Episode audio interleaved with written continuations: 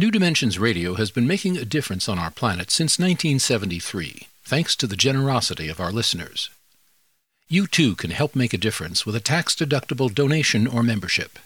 Please visit our website, newdimensions.org, and just click the Donate button. We at New Dimensions thank you for your support.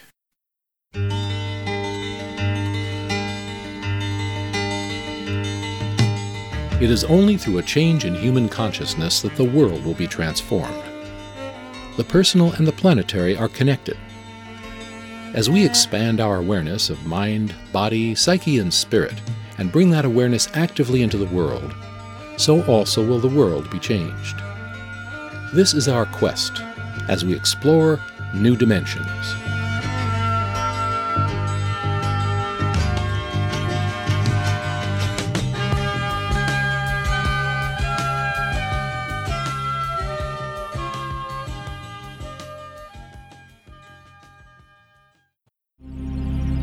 There are credible researchers exploring parapsychology and its implication for understanding the survival of consciousness after physical death. Our guest today is a pioneer who, for more than four decades, has relentlessly been exploring research in parapsychology, the survival of consciousness, and what has been termed the paranormal. Dr. Jeffrey Mishlove was diverted in his education from his original field of criminology by a profound dream. It was at that point he began to explore the field of parapsychology. That was in the early 1970s, before this field was even on the radar of most academicians.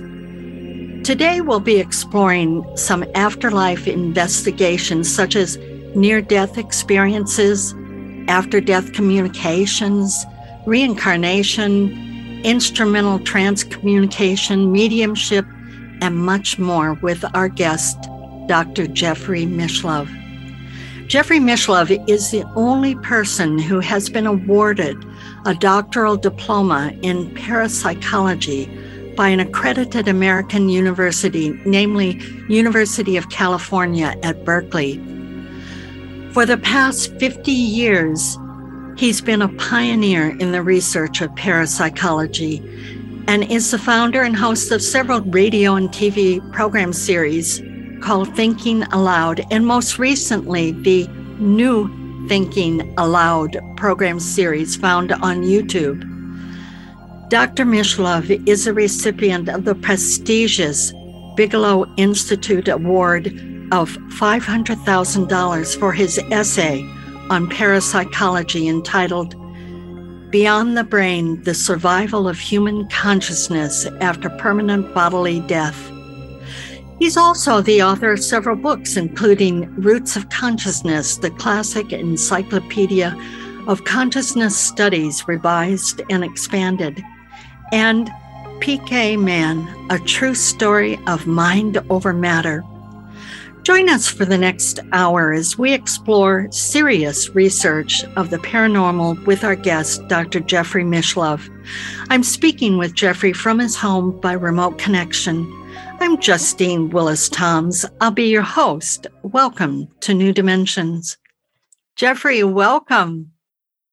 It's a pleasure to be with you, Justine. Oh, it's my pleasure as well. Our paths go way, way back to those early 70s. So I I've been following your work for a long time. And here we are. I would love for you to share with us that dream that really moved your path in a totally different direction. So can you share with us what that dream was? Well, Justine, if you had known me in 1972, I think you may have met me just a year or two after that. I was a graduate student, as you mentioned, in criminology. I was doing graduate, uh, an internship at San Quentin Prison doing group therapy with murderers and rapists.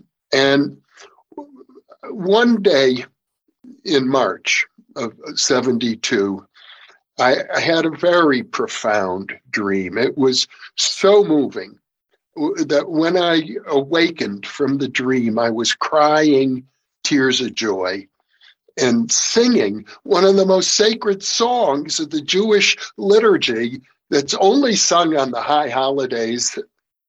It never happened to me before or since that I'd wake up from a dream singing and crying like that. So I wrote home because the dream was about my great uncle Harry, and he came to me and he uh, we had this very deep conversation. Uh, the, the contents of it were important. I mean, we we differed from each other. He was 50 years older than me, and he had a very different attitude about men and women. And he disapproved of my attitude of, of, that women should be thought of as equal to men. But the important thing is that it was a soul to soul connection. So I wrote home. I said, How's Uncle Harry? I had a dream about him. My mother called me as soon as she got the letter. She said, How did you know? Uncle Harry just died.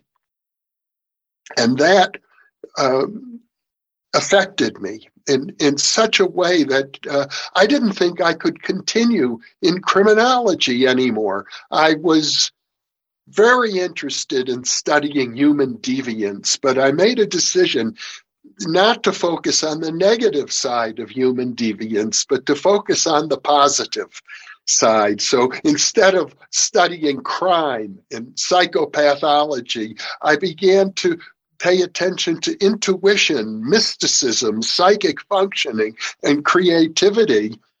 And uh, that really turned my life around. I can look back now uh, and 50 years later and, and say, you know, I made a change in direction in, in 1972 and I stuck with it for 50 years. And I owe it to a large degree to Uncle Harry, who came to visit me at the time of his death.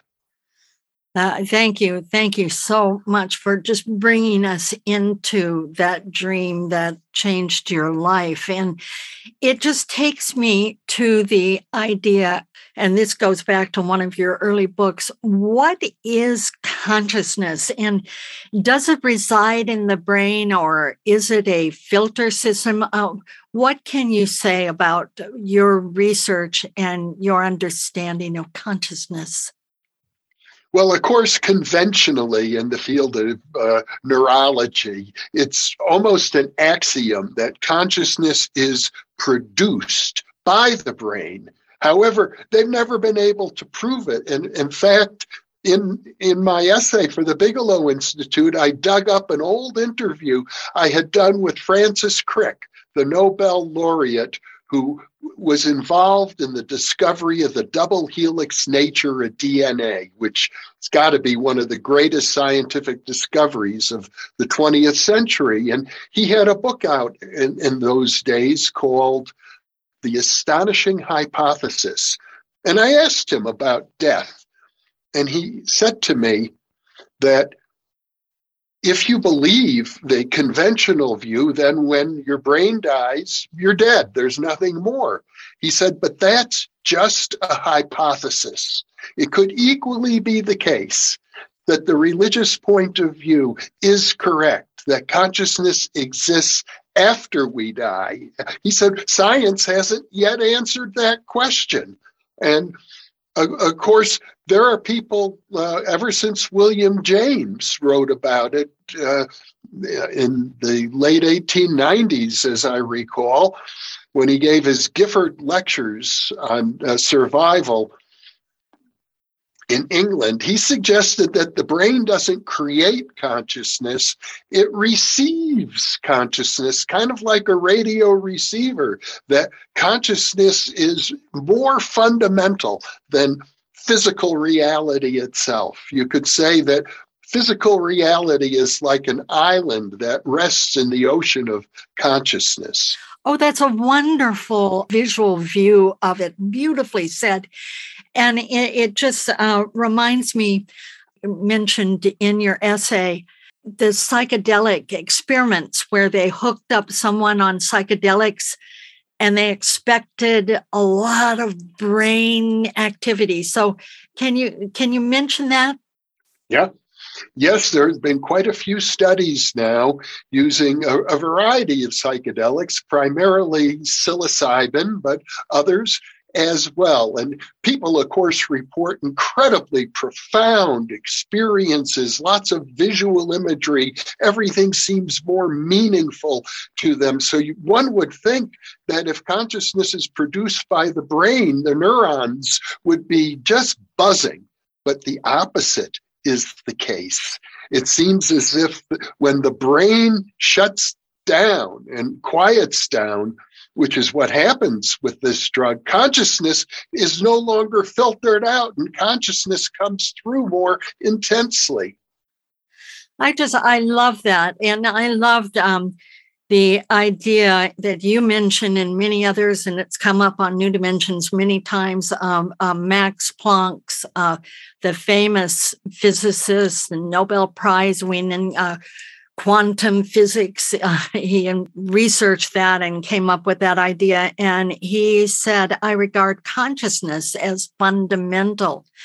And this just changed everything, didn't it, Jeffrey? I mean, we, what mostly in science, there, the fundamental is the material. And that's, that's how it's regarded by much of science today. But we're turning that over now. We're we're we're doing something else, and where consciousness is the fundamental of of life. Uh, so this is really an exciting time that we're living in. So, do do you have anything to say about what is termed scientism? Scientism is the belief that uh, the mechanistic, materialistic, Newtonian view of the world, which works beautifully for uh, mechanics. It works beautifully for technology. Uh, it's what uh, has created so much of our modern conveniences, but that that is the final description of all of nature. And uh, because of scientism, after 40 years, I'm still the only person in the United States with a doctoral diploma that says parapsychology on it. It's just wild because here you are, uh, such a pioneer, Jeffrey, and still, you know, universities are not awarding and not uh, really academicians are not acknowledging this other form that's this um, consciousness, which is much bigger than the material universe. Um, and so I, I want to go into some of the things. I want to talk about some of the um, documented experiences and the parapsychological events that you really talk about and really display so well in your essay. And but I want to remind our listeners, I'm here with Dr. Jeffrey Mishlove, and he is the author of the essay Beyond the Brain: The Survival of Human Consciousness After Permanent Bodily Death. And also, you can see his many, many interviews that he continues to do, also, just like we do, is um, called New Thinking Allowed. Uh, that's his website, newthinkingallowed.com. And allowed is A L L O W E D, newthinkingallowed.com. Or you can go to the YouTube channel and find it, New Thinking Allowed. So check it out. Uh, I'm Justine Willis Toms, and you're listening to New Dimensions.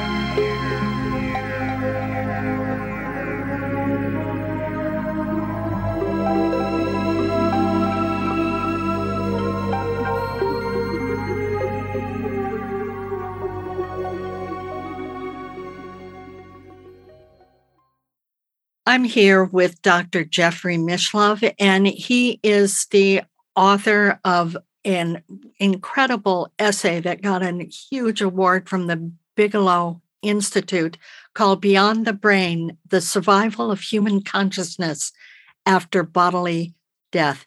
And let's talk about some of the things that you, Jeffrey, display and the interviews that you've done with all sorts of researchers. And let's talk, first of all, about near death experiences. And um, eh, what can you say? What, what comes to mind? What, what one you might highlight for us in this conversation? Well, I think the first thing people should know is that there are probably millions of people who have had the near death experience at, at this point in time. People who have had close brushes with death and have returned, have come back, sometimes even pronounced dead. For example, people in a hospital who have had cardiac arrest while they're in the hospital and recover from cardiac arrest. And what we know from uh, people who come back with these reports is that they experience a sense of profound love and unity and a sense of spiritual, uh, I guess you'd have to call it awesomeness, a sense that what happened to them when they were supposedly dead was more real than this physical experience, much like the dream I told you about with my Uncle Harry uh, 50 years ago. So, this to me is an example of what we could think of as the early stages of the afterlife. There's every reason to think that that's exactly what they're reporting.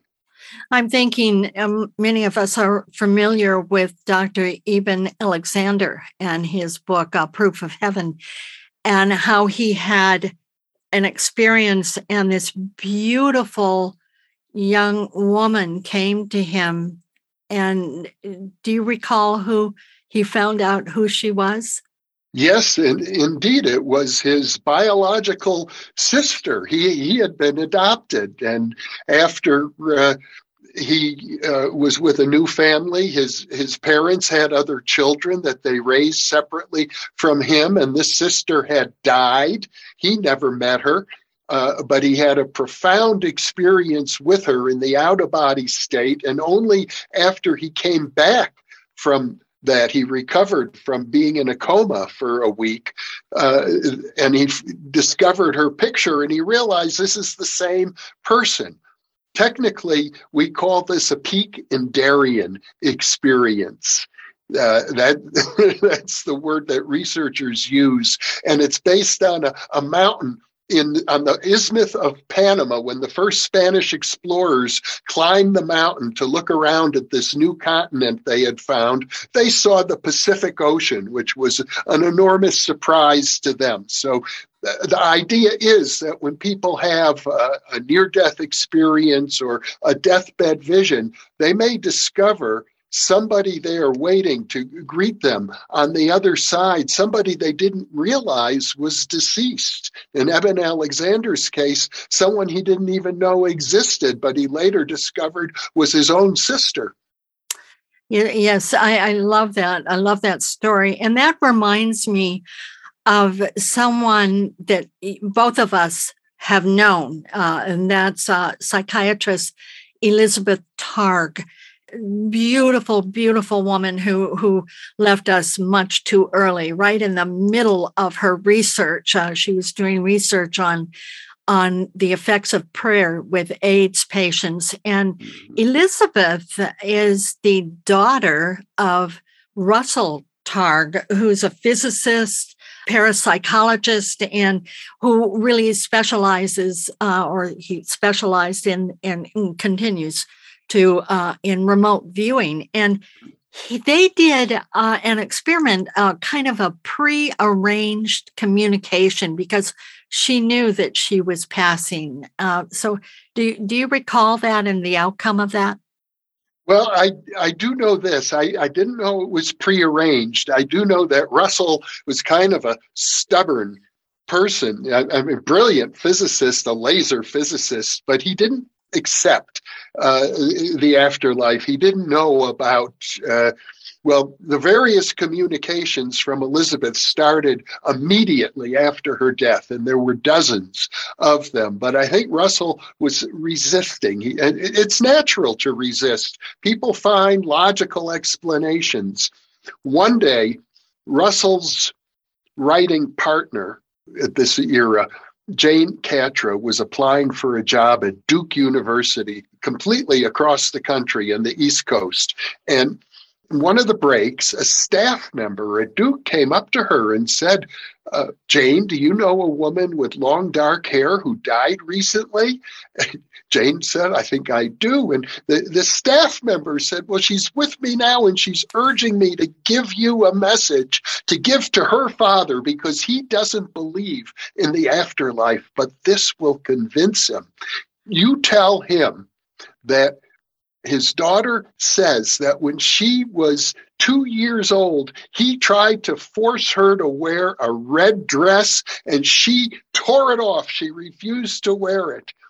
And when Russell heard this story, he realized he was the only person alive who knew about it. His, his wife had already died who, who knew about it. So that convinced him that uh, Elizabeth had survived her physical death and was still alive and on another plane of existence. I can think of another person that we've both interviewed through the years. Um, that's Dr. Willis Harman. He was a scientist. He was on the uh, Board of Regents of the uh, University of California uh, schools. He had such an openness to uh, all of this. Do you, do you recall being with him and some of his ideas on the on consciousness and what survives? Yes, and indeed. In fact, he sponsored a symposium on afterlife experiences. And I got to give him a lot of credit because uh, he was looking into things that even parapsychologists have shied away from, and that being in particular what we call instrumental transcommunication. There are today tens of thousands of people who are hobbyists who use their computers, their radios. You can buy instruments online. Uh, something called the spirit box, which randomly goes through radio signals. And who maintain that they are communicating with their deceased loved ones this this way and parapsychologists have always been sort of skeptical like it's you could be projecting it could be what's known as pareidolia the uh, projection of patterns onto random sounds but Willis wasn't satisfied with that. He dug into it very deeply, as did your colleague Dan Drasin, who was a big uh, inspiration to me. In fact, I cited Dan Drasin's work extensively in the essay alongside of uh, Willis Harman to say we've got to take this instrumental transcommunication business seriously. There are examples of beautiful voice communications coming across that have been received by multiple individuals on different uh, mediums. So I wrote about that. It was risky because it's such a controversial yes. area. I just want to mention um, you mentioned Dan Drasin, and he's done several documentary films on that. And you have a colleague, um, Emmy Vadnais, uh, who also had an extraordinary uh, electronic communication. Can can you describe her her uh, experience? Mm-hmm. Yes, Emmy uh, is working with me now. I'm bringing her on to New Thinking Allowed as a guest host. And uh, she's an occupational therapist who lives in St. Paul. Her mother in her mother-in-law, a beautiful woman, died. Uh, they were very fond of each other. Emmy just loved this woman, and in fact, her body was laying in state in their home uh, before the cremation. And then they took the body to be cremated. At three in the morning, while Emmy's mother in law's body is at the crematorium, her stepfather, who was also close to the whole family, received a text message on his phone, supposedly coming from Emmy's phone. And the text message said, I'm glad it's over. Now, in the morning, he called Emmy and he said, I got this text message from you. What, what's this all about? And Emmy said, I didn't send you a text. In fact, her phone shows that she didn't. She has a complete record, and I have the graphics showing that. So both Emmy and her stepfather, who was quite skeptical up until that point, came to the conclusion that this was an example of instrumental transcommunication from her mother-in-law. He took a picture of his phone too, didn't he? And yes. like a screenshot that said, yep. "Here's the message," and yep. it, uh, it's like, oh. So what what do you make of that one, Jeffrey? Well, there's a, a whole series of uh, cases that have been researched by parapsychologists, starting with a distant cousin of mine, D. Scott Rogo, who back in the 1970s published a book called Phone Calls from the Dead. And, and now uh, uh, another parapsychologist has picked up that work. So we have about a hundred cases on record in which people have had lengthy conversations at times with their deceased friends and relatives. Well, I I want to tell you our Michael's, my late husband, and my experience of it. Uh, and some of our listeners have heard this story, but after his mother died, and we were were driving into the driveway, and we were in separate cars and uh, she had just died and michael was having second thoughts about unplugging her. And it was just at that moment jeffrey exact moment that a sticker that had been on that car windshield for like over a year peels off the windshield and is laying on the the desk or on the front of the car and it says Grateful Dead backstage pass. so there you go. You know, these communications, who knows? I'm here with Dr. Jeffrey Mishlove, and he is the author of the essay that got the big award from the Bigelow Institute Beyond the Brain The Survival of Human Consciousness After Permanent Bodily Death. And also, he is the host and founder of New Thinking Allowed YouTube channel uh, where you can really discover all of his wonderful um, interviews and and he spells that uh, allowed as A L L O W E D. New Thinking Allowed com if you want to go to his website or um, go to the YouTube channel. I'm Justine Willis Toms. You're listening to New Dimensions.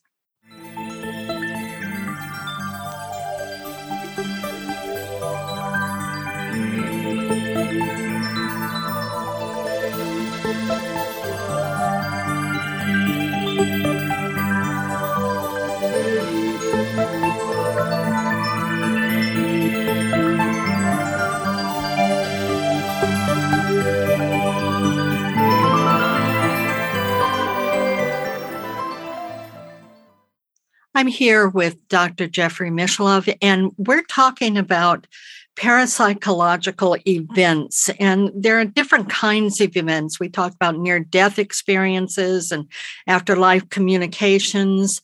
And um, I would love for you to say something about reincarnation and what you feel about that. I know that the University of Virginia has a department uh, called Department of Perceptual Studies.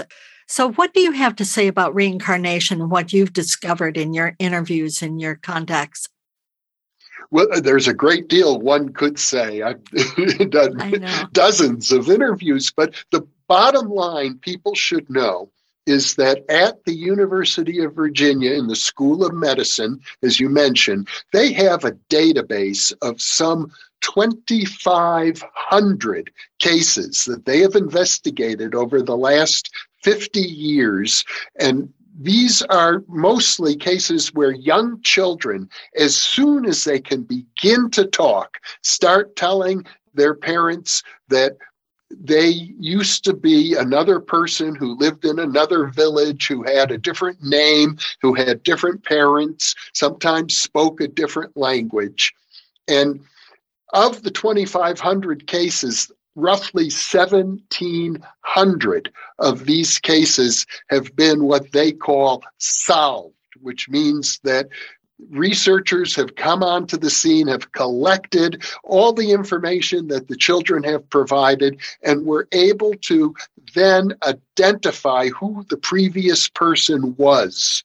So that's very strong evidence. It's much stronger than any single case. You could try and pick apart, you know, a, a single case, but when you look at the numbers of cases, it doesn't mean that everybody automatically reincarnates, but it does suggest that that is one possibility for people uh, when they uh, enter into the afterlife experience.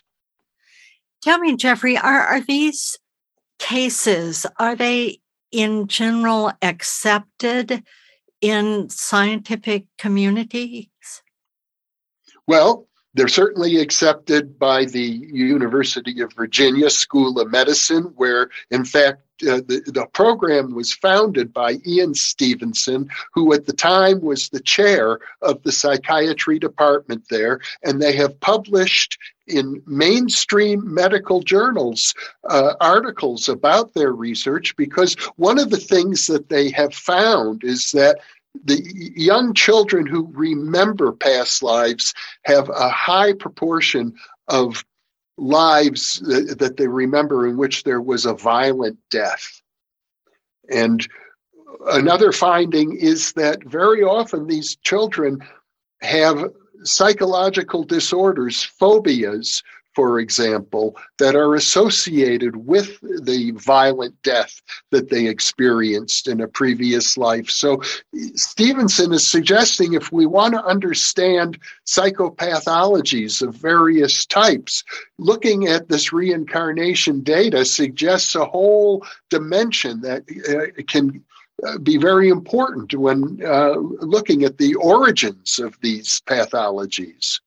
Are are there different scientists who are following through with this, Jeffrey? Are they real or, or psychologists or psychiatrists? Are they following through and in at least being open to the idea that the way that someone is responding, the pathology of someone's life is maybe more than just this life? Well, you know, it's so funny, Justine, because officially people in academia and in scientific establishments are very, very hesitant to admit that they have an interest in this. They are afraid of being laughed at. Nevertheless, the Parapsychological Association is formally affiliated with the American Association for the Advancement of Science. And even one of the most uh, renowned skeptics, the late Carl Sagan, published in uh, one of his books, The Demon Haunted Universe, as I recall, that we ought to take the evidence of reincarnation very seriously. So privately, I think what you find is that well, if you just the population as a whole, 70% of the American public has consistently accepted the data for life after death. And Parapsychologists know this. Every time we speak, people will come up and say, Let me tell you about my experience of, and then they'll add, but I have never told anyone else before. And so it's it's this big secret that everybody thinks they have, but it's actually much more common than people in the so-called mainstream, the guardians of reality, uh, will ever acknowledge. Well, is all of this part of that, what they term the hard problem of science? Is, is this part of that hard problem of science that that materialist scientists uh, just sort of put aside and say, okay, well, we're not going to talk about this problem. Can you mm. describe that that problem and what is mm. being avoided? The term was coined by the philosopher David Chalmers. Uh, it, he calls it the hard problem of consciousness. And the idea is that as we mentioned earlier, the scientists assume consciousness is produced by the brain, and eventually we'll figure out how that happens. But uh, philosophers have come on board and said there's no way. If you consider the brain to be made out of inert dead matter, that you're going to get consciousness. That's why, as, as you mentioned earlier, Max Planck said, no, you can't get underneath consciousness. Consciousness is the, the fundamental layer of reality. And of course, he didn't mean individual consciousness. He, he meant what we could think of as universal consciousness or what the philosopher Schopenhauer once described as the one mind that sees through the eyes of every living creature. I know some of the people that you talk with, and you mention in your essay, hyperspace. Mm. What is hyperspace and what are they referring to?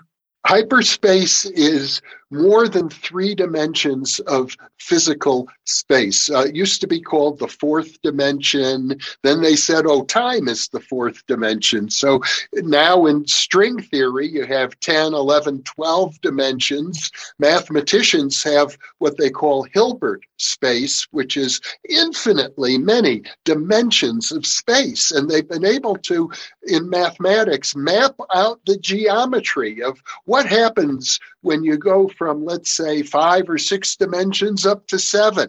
What are the transformations that take place? And so mathematicians generally feel that this three dimensional reality or four dimensional space time reality is embedded in a higher dimension of space. I earlier used the metaphor of uh, physical reality being like an ocean in the sea of consciousness. And you might think of that sea of consciousness as being in hyperspace. Because if the afterlife is a real place, and it certainly seems to me like it is, it has to be somewhere. And that place would be hyperspace. Ah. I'm, I'm reminded as you're talking about this of a very popular series of books in the 70s. And we were all very excited about it. It might have been what you'd call channeled information. And it was Jane Roberts. Her mm-hmm. first book, I think, was called Seth Speaks. And then when you mentioned hyperspace, I was thinking of her Oversoul Seven, uh, which uh, the seven realities. And it was the first time that we really got introduced to this idea that it's more than this three dimensional reality, that it's it's much bigger, it could be and most likely is uh, much larger. Yes, there's a, a wonderful book also channeled back in the 1930s. The channeler was a, a British or Irish woman named Geraldine Cummins, and she was channeling information from a deceased psychical researcher, Frederick Myers, who was the author of the classic book, Human Personality and Its Survival of Bodily Death in that book, it's called The Road to Immortality. He describes the afterlife roughly about 30 years after he died. And he describes, as you say, seven different dimensions or layers of the afterlife, each penetrating each other and having various uh, different kinds of experiences, even a different sense of identity as you go from one dimension to the next in the afterlife. I remember uh, years ago, Michael's son and Michael, my late husband and partner, Michael Toms, he was having a lot of trouble with his son. And there was a psychic, I think it was Betty Bethards at that time, said uh, he did a session with Betty. And she said, Well, of course you're having trouble with Michael Jr. because he was your father in another time and space and and somehow jeffrey that just helped everything relax between them. Uh, it like it gave a kind of understanding, gave a context that was beyond the psychological or whatever they were grappling with. Uh, so, I- any comment on on that? Well, I think it's it's a beautiful story because if Michael could appreciate that his son was his father in in another lifetime, it's like you can let go of the ego role, like I'm the father, you're the son. and and that seems to be what a lot of these near death experiences and reincarnation experiences are all about ultimately is the evolution of each of our individual souls beyond ego attachment exactly exactly i well i'm also thinking about the um, idea of possession okay that that mm-hmm. somehow we and i don't mean it in the in the sense that it's a terrible thing like these terrible movies that show possession but but that that people get possessed by by entities or or con- with a consciousness that's not their own um, so I, I, what would you say about that and your experience in your interviews with people about that well, Ian Stevenson began researching cases of possession alongside of cases of reincarnation. Some of the researchers think of possession as replacement reincarnation. And we have in the literature some well researched cases, at least a dozen that I can think of, where a deceased individual will come and, and replace in effect, a living individual. Typically, the living person has an illness. Uh, in one of the most famous cases in India, the uh, woman was thought to have died. They were getting ready for the cremation when all of a sudden she sat up and began speaking a different language. I, I want to hear more about that in just one moment because I don't want to cut you off, but I want to remind our listeners I'm here with Dr. Jeffrey Mishlove. If you want to know more about his work, you can go to his website, thinkingallowed.com, or you can find it on the New Dimensions website, newdimensions.org. I'm Justine Willis Toms. You're listening to New Dimensions.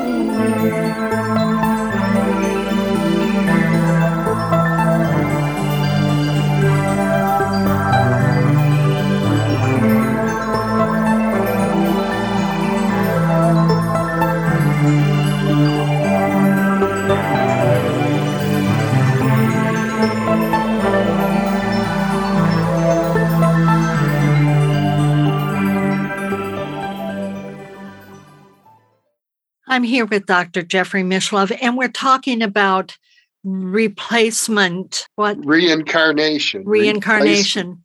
And you were describing a, a specific case. Mm-hmm. It's it's a well-known case where a a woman in India got sick. Uh, her name was uh, Singh. She got sick, and her family thought she had died. They were getting ready to have a, a cremation when all of a sudden she sat up and she looked around and speaking a different language, speaking Bengali instead of the, the local language, which I think was Hindi, she uh, began addressing these people. who are these people? She didn't know. And eventually they had to bring in interpreters to hear what this woman who said her name was Shiva, Shiva Tripathi. In fact, she talked about how she came from a village about 60 miles away and how she had been murdered by her in laws. And uh, so this, you know, became a, a, source of local gossip. The uh, Singh family had to bring in interpreters anytime they wanted to speak with the person who was in the body of their daughter, who, who was a married woman with two children. And eventually, the Tripathi family from 60 miles away learned about this and they came to visit. And Shiva, who was in the body of, uh, of Singh, Shiva Tripathi, uh, the spirit recognized this family, came and gave them warm hugs, asked about her children, and they even knew. Uh, she even knew their nicknames. Yeah, that's all true. And uh, she made she lived for another 13 years after that. She insisted throughout the entire time that people address her as Shiva. She was interviewed on uh, the BBC. She said, I have Shiva's memories. I don't have the memories of this other person, but she remained married to her husband. In fact, even had children with uh, Mr. Singh because that was her legal status at that point in time. But it, it's a beautiful case that suggests that in addition to reincarnating, that is, entering the body of, let's say, a newborn infant or even uh, an infant still in the womb, that reincarnation can take place uh, in, in an adult person if, for example, that person dies and while the body is still warm enough, another spirit can reanimate it. And uh, so we have good evidence for that. That's an amazing story. Well, I want to talk about mediums and seances and these are uh, considered maybe in the scientific community uh, as the outlaws. and, what is your experience of mediums and seances? These days, uh, there's a whole new wave of, of mediums, and they have a lot of popular attention. They have TV shows and, and so on. The phrase scientific outlaws was one that William James, the founder of American psychology, who was a great psychical researcher as well, used because back in 1900 he was engaged in a debate on the pages of Science magazine about a medium he had discovered, Mrs. Piper, and she convinced him that she had paranormal abilities beyond any doubt. So he was defending her in the pages of science. And the scientific community was so hostile to him. They were trying to dismiss him. And James is a brilliant man. He got very irritated by the flimsy arguments they were using to simply dismiss anybody who might dare defend a medium. He said that uh, I think the phrase he uses mediums are scientific outlaws, and any stick is good enough to beat a dog of that stripe with. You can find that right in the pages of Science magazine. But the truth is that over the decades, there's been enormous body of research with mediums. Now, I can't, of course, attest to the validity of every single person who purports to be a medium. We know that there have been fraudulent mediums throughout history. Uh, there have also been cases of real mediums who would engage in fraud when they're in an unconscious state and they're given the opportunity. So it's a very complex field. But there's no doubt that that uh, mediums have uh, real abilities at times. I was wondering, going back to Piper, who was the medium that um, William James was defending, she worked with several people. I mean, it seems like there are certain people. I, am making a conclusion here that I don't know is correct, but it seems like there are certain people who are just more open to that field of being able to communicate across you know life and death? And how are these people more receptive than maybe the rest of us? Why are mediums more receptive? Yeah the ones that are authentic Well, I think it's a bell curve like any other human skill. Some people are better at mathematics, and some people are better at music, and some people have natural psychic and mediumistic talents. I, I can say this, Justine the most effective evidence in favor of mediumship comes from uh, deceased psychical researchers like Myers himself determined to prove his existence after he died, where he would create messages that he'd give to different mediums on different continents in America, in India, and in England. And each message was partial. They only made sense when you put them all together. These are known as the cross correspondences, and to my way of thinking, constitutes some of the very best proof of survival after death. Wow, wow. Um, Jeffrey, I'd love to ask you what do you feel is the price that's paid for ignoring the evidence of parapsychological events? It's a very deep price, in my opinion, Justine, because we're talking about the nature of human consciousness. When we talk about survival after death, that's exactly what we're talking about is consciousness separate from the brain. It's who we are. It's part of our identity. So, to the extent that science deliberately ignores this, we are unfortunately and sadly and very deliberately ignoring a very important piece of self awareness. And, and to my way of thinking, if the human race is going to evolve to become what you might think of as a species capable of traveling through the stars, we have to understand hyperspace. That's that's how we, we travel great distances. If we're going to understand hyperspace, we have to understand consciousness. And that means understanding the afterlife. It's all of a piece. Aren't wouldn't dreams be a type of hyperspace where we're entering hyperspace? Beautifully put. Exactly so. So uh, yeah, every night I go into hyperspace. Wow, I love yeah. it. I love it. I love it. Yeah.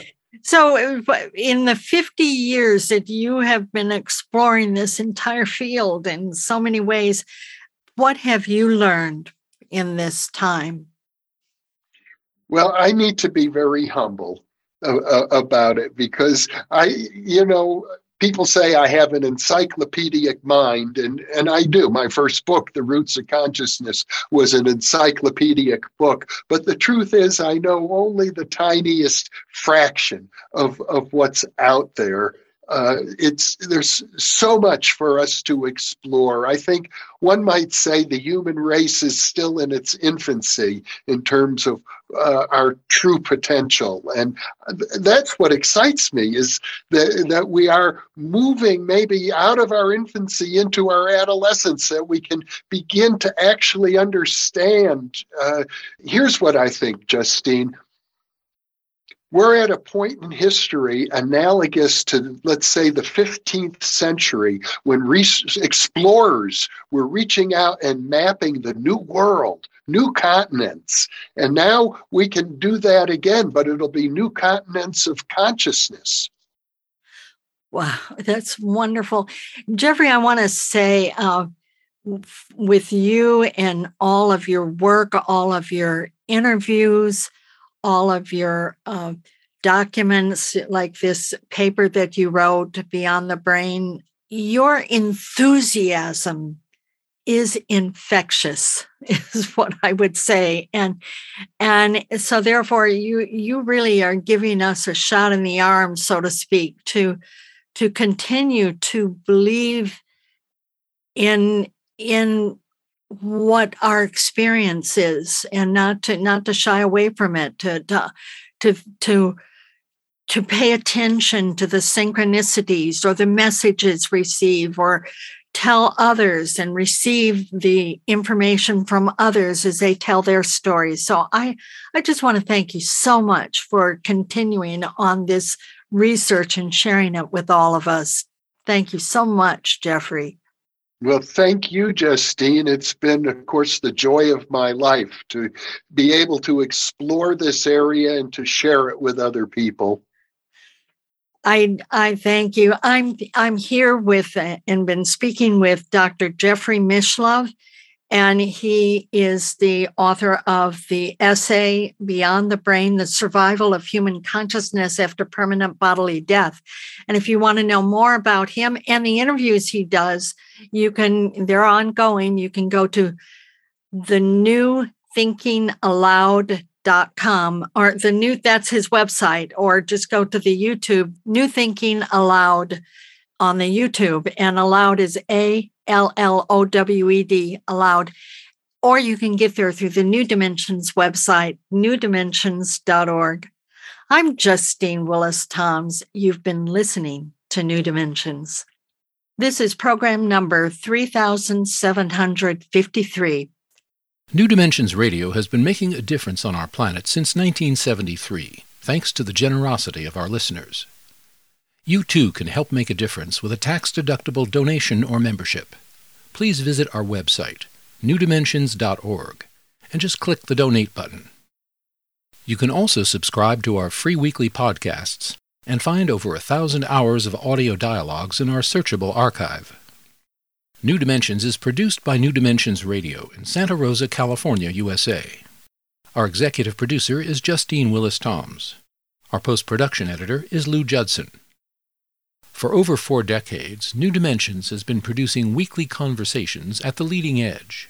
We sincerely thank all of you who have supported us by being members of Friends of New Dimensions, as well as members of our affiliate stations. My name is Dan Drasin. On behalf of everyone at New Dimensions whose endeavors make this program possible, I'm wishing you well. New Dimensions Radio is an independent producer supported by listener contributions. To find out more about the program you've just heard, to subscribe to our free weekly newsletter and our New Dimensions and New Dimensions Cafe podcasts, and to access thousands of other programs in the New Dimensions archive, please visit our website, newdimensions.org. That's newdimensions.org or call us at 707 468 5215. That's 707 468 5215. Please join us next time as we explore new dimensions.